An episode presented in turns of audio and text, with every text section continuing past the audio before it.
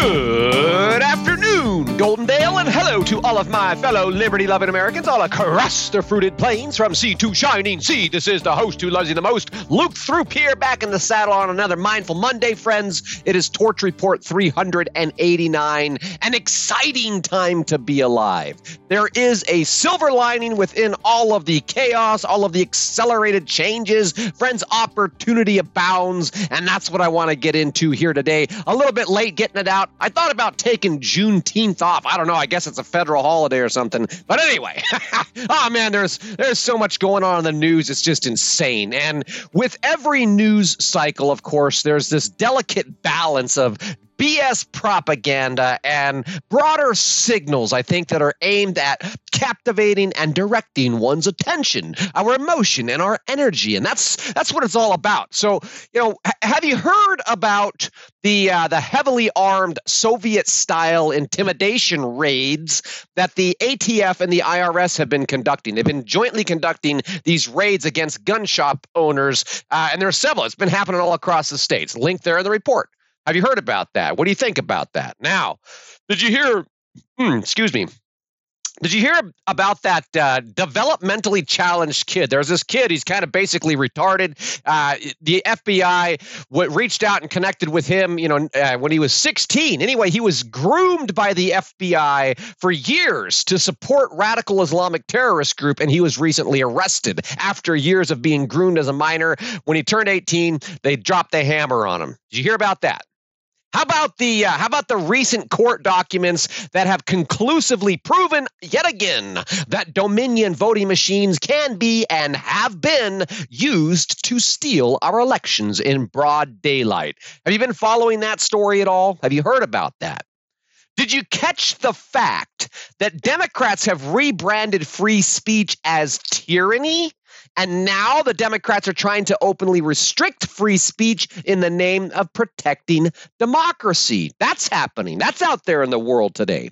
Have you noticed how the media is using Juneteenth as a perfect opportunity to stoke racial tensions by absurdly claiming that black dads are better than dads of any other race? Have you heard that? Have you noticed that? I mean, just stupid, but it's out there. Again, how about those uh, those stoic progressive hacks who are supposedly helping the L G B T Q people escape the oppression of red states via a historic Rainbow Underground Railroad? Have you heard about that inspiring story? Friends, is it any wonder that it feels like American society is collapsing, uh, uh, and some statistical modeling is actually now predicting that the twenty twenty-four election might not even take place? What do you make of all of this? I mean, geez, holy smokes. There's more going on than you can shake a stick at. So let me tell you what I think. I think that weaponized federal agencies are going to grow increasingly aggressive, increasingly bold in their attacks on political dissent. I do believe that they will continue trying to intimidate and bully and con law-abiding citizens into giving up their guns. But I don't believe they're actually going to try to confiscate our firearms. Uh, I, that's going to be a little bit later. I don't think that's going to happen. I think it would be a major miscalculation for them to try that right now.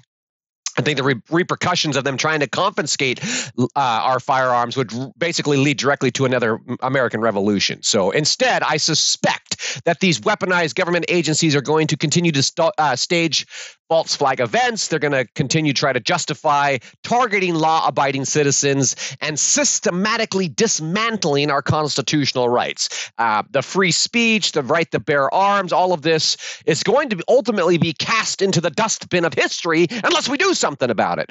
Uh, the notions that we have the right to bear arms or we have the right to speak our minds are go- it's going to be programmed into the public psyche that this is prudish, this is barbaric, this is full of hate, you know, and so there's sh- you know, this is the transformation of consciousness here.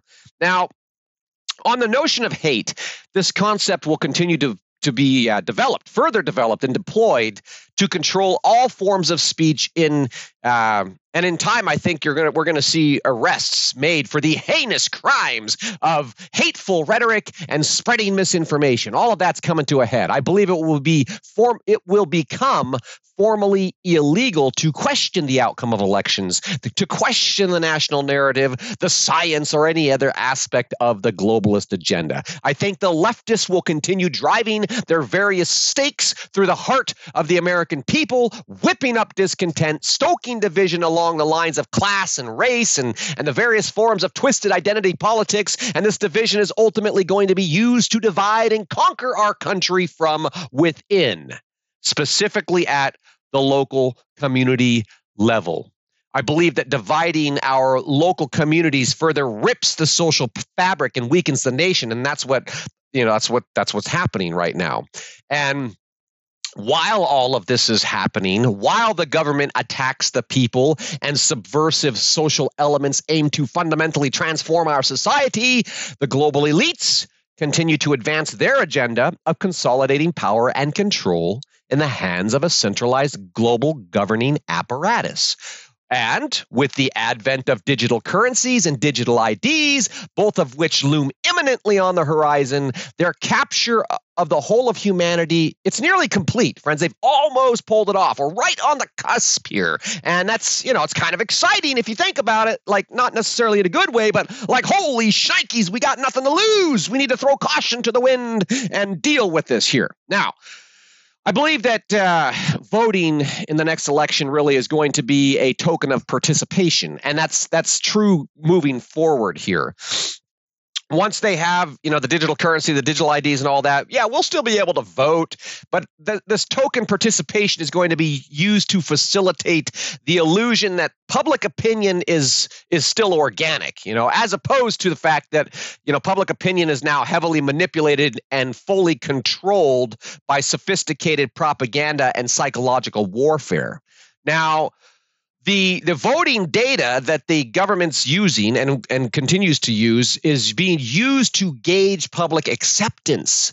You know, how how accepting is the public of all these totalitarian edicts? Uh, it's not really to respect the will of the public, but it's to more accurately target and condition and control the public. And once all of these pieces are in place, which is not far off, the masses are going to be ushered into the utopian future Earth, and the remnants of rebellion will be dealt with en masse, and that will take care of the problem of overpopulation. They'll get rid of all the pesky peasants, you know. They'll take care of the problem of political dissent. Nobody will ever be able to speak out, or if they do, they just disappear. And I think that once this happens, history will record that this is an era, this is the era when democracy won. All of a sudden, global democracy wins. You know, the future will be full of peace and stability. There will be no more wars. All the children will be fed. All the homeless will be sheltered. The whole of society will be civilized and inclusive. And the planet will be preserved in its pristine state. And humanity will live in sustainable cities that provide everyone with free education and free healthcare and free housing and free food. And nobody's going to want for anything. And risks will be eliminated. And everyone will finally be be safe. Woohoo! What an exciting time to be alive. Now, but we can't get ahead of ourselves here, right? Because we're not there yet. We're not to future Earth yet. We're not to the digital currency, the inescapable global socialist surveillance state and all of that. That's not here yet. And in order for us to make progress and get to this place where democracy wins, first we have to deal with the elephant in the room, and that's Donald J. Trump. Because Donald J. Trump, he alone stands in the way of planetary progress. Uh, former Trump-appointed Attorney General Bill Barr says that Trump is a consummate narcissist and that he constantly engages in reckless conduct that puts conservatives and the Republican agenda at risk. And Top Republican senators are out there decrying Trump's attack on the D O J and the F B I, claiming that Trump's violent rhetoric might lead to violence. And they're stating emphatically that there's no violent solution to this problem. Come on, people. We don't want, you know, the Republicans are saying, come on, people, we don't want violent solutions. You know, Trump's using violent rhetoric and it might lead to violence, but there's no violent solution. Why do you think that top Republican senators are decrying Trump's violent rhetoric? You know why? It's because they're pissing in their boots right now. They're scared uh, that all of a sudden, you know, the uppity peasants might grab their torches and pitchforks and come, you know, clean house. I suspect that that's the case. Meanwhile, uh, while the, you know, former attorney general, while top Republican senators are out there attacking Trump, uh, you know, the whole thing about them saying that Trump is attacking the D O J and the F B I, it's just stupid because it's the exact opposite of reality, right? But we, you know, the D O J and the F B I have been weaponized and they're attacking Trump and they're attacking MAGA Republicans. But we've got top Republican leadership saying that Trump is attacking the D O J and the F B I with violent rhetoric. It's insane. It's stupid, you know? Anyway, meanwhile, while that's happening, there's this, this self-ascribed quote unquote team reality. And team reality is desperately trying to remind people that Trump is still bragging about the so-called vaccines that have now been responsible for hundreds of thousands of deaths, pointing out that Trump's ego doesn't allow him to admit that he's done anything wrong, even though House Republicans are now claiming that it's obvious. It's obvious that what Trump did is wrong. Uh, Trump can't just keep these documents and, and use violent rhetoric. It's obvious that what Trump did is wrong. It's obvious, you know, even though Trump can't admit that he's done anything wrong. So I'm, you see the contrast here, friends. I'm, I'm, I'm really trying to set the stage here. The truth is, there is a growing number of Republican leaders who are criticizing Trump. And many of them are now claiming that he's toast. He's he's toast. That's it. The Trumpster's going to the dumpster. Teflon Don is going down, you know, despite the fact that there is still widespread conservative report uh, support. I'm sorry. Widespread conservative support. You know, the vast majority of MAGA Republicans, all of those liberty-loving Americans who want to make America great again, still stand with Trump, despite team reality, despite the top Republican senators and all that, and the House Republicans, despite all that, majority of conservative Americans still stand with Trump. So let's just take a deep breath here. You know, I'm I'm intentionally presenting this issue in an antagonizing fashion because I believe that Trump is being used to antagonize Americans in an effort to push MAGA conservatives to the breaking point, really to, fo- to fulfill the, the the prophecy or the claims that are being made by the deep state that, you know, MAGA conservatives are the greatest threat to our country. They're trying to make that true by provoking and antagonizing Americans. At every turn, it's just another smack in the face, another smack in the face. You know, they are pushing for a hung election and a civil war. And that's if we actually make it that far. And I believe it would be wise for us all to uh, stay keen to these tactics. Keep it in mind. Now, think about the fact that all of these Republican leaders are aligning against Trump. Even former Vice President Mike Pence says, you know, he's out there flogging Trump, saying that Trump is incredibly divisive for the country. Oh, my gosh, you know, Trump is incredibly divisive.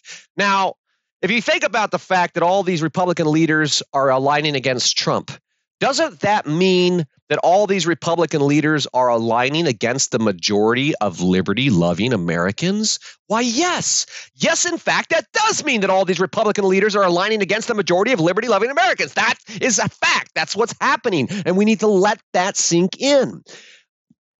I do believe, you know, that that uh, many, I'll say many, many conservative voters are keen to this. Many people realize what's going on. Even some Ron DeSantis voters are actually vowing to support Trump now due to the obvious political corruption. Like, if they can allow this to happen to Trump, that can happen to anybody, right?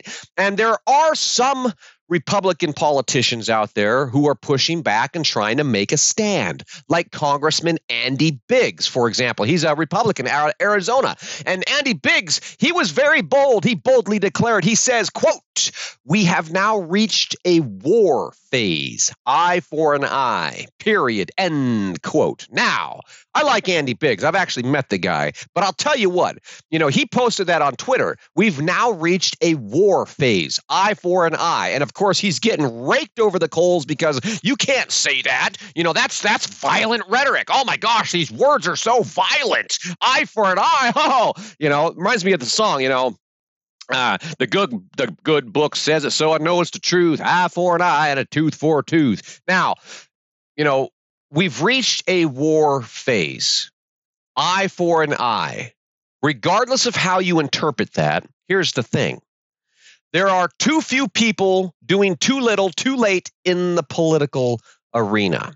Now, Andy Biggs, you know, to clarify, he was saying that he, he was trying to make the case that, oh, what I'm saying is that we need to be using the same tactics. You know, the Republican Party needs to step up and use the same procedural tools, the same uh, ballot harvesting and all that that the Democrats are doing. Eye for an eye. OK, that's what he, he claims they were saying. Like, I'm not actually saying we need to, you know, go to blows here. Uh, it's that anyway, you can imagine in his position that he has to kind of play patty cake a little bit there. But regardless of how you interpret that, there are too few people doing too little too late in the political arena.